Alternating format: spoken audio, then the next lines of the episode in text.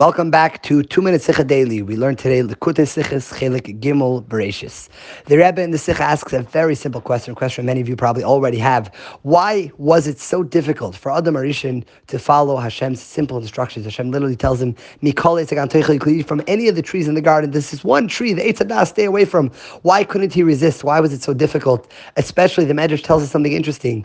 The Eitz HaDaas, according to one opinion, was actually vine. It was grape. That evening, Friday night, Adam HaRishon was going to make Kiddush on this wine. And Hashem was telling him, for these few hours from when you were created until that evening, stay away from the Eitz HaDaas. Why couldn't he hold himself back? Why was it so difficult? How do we make sense of this?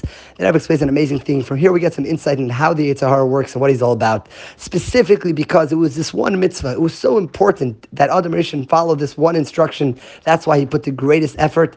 And that's why we see as well it had such a global impact to the extent that literally it changed the course of history until today because of how important it was.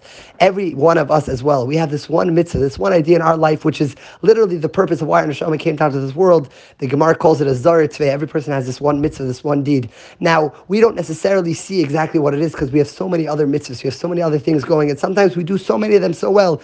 Adam HaRishon obviously was very clear what his purpose is.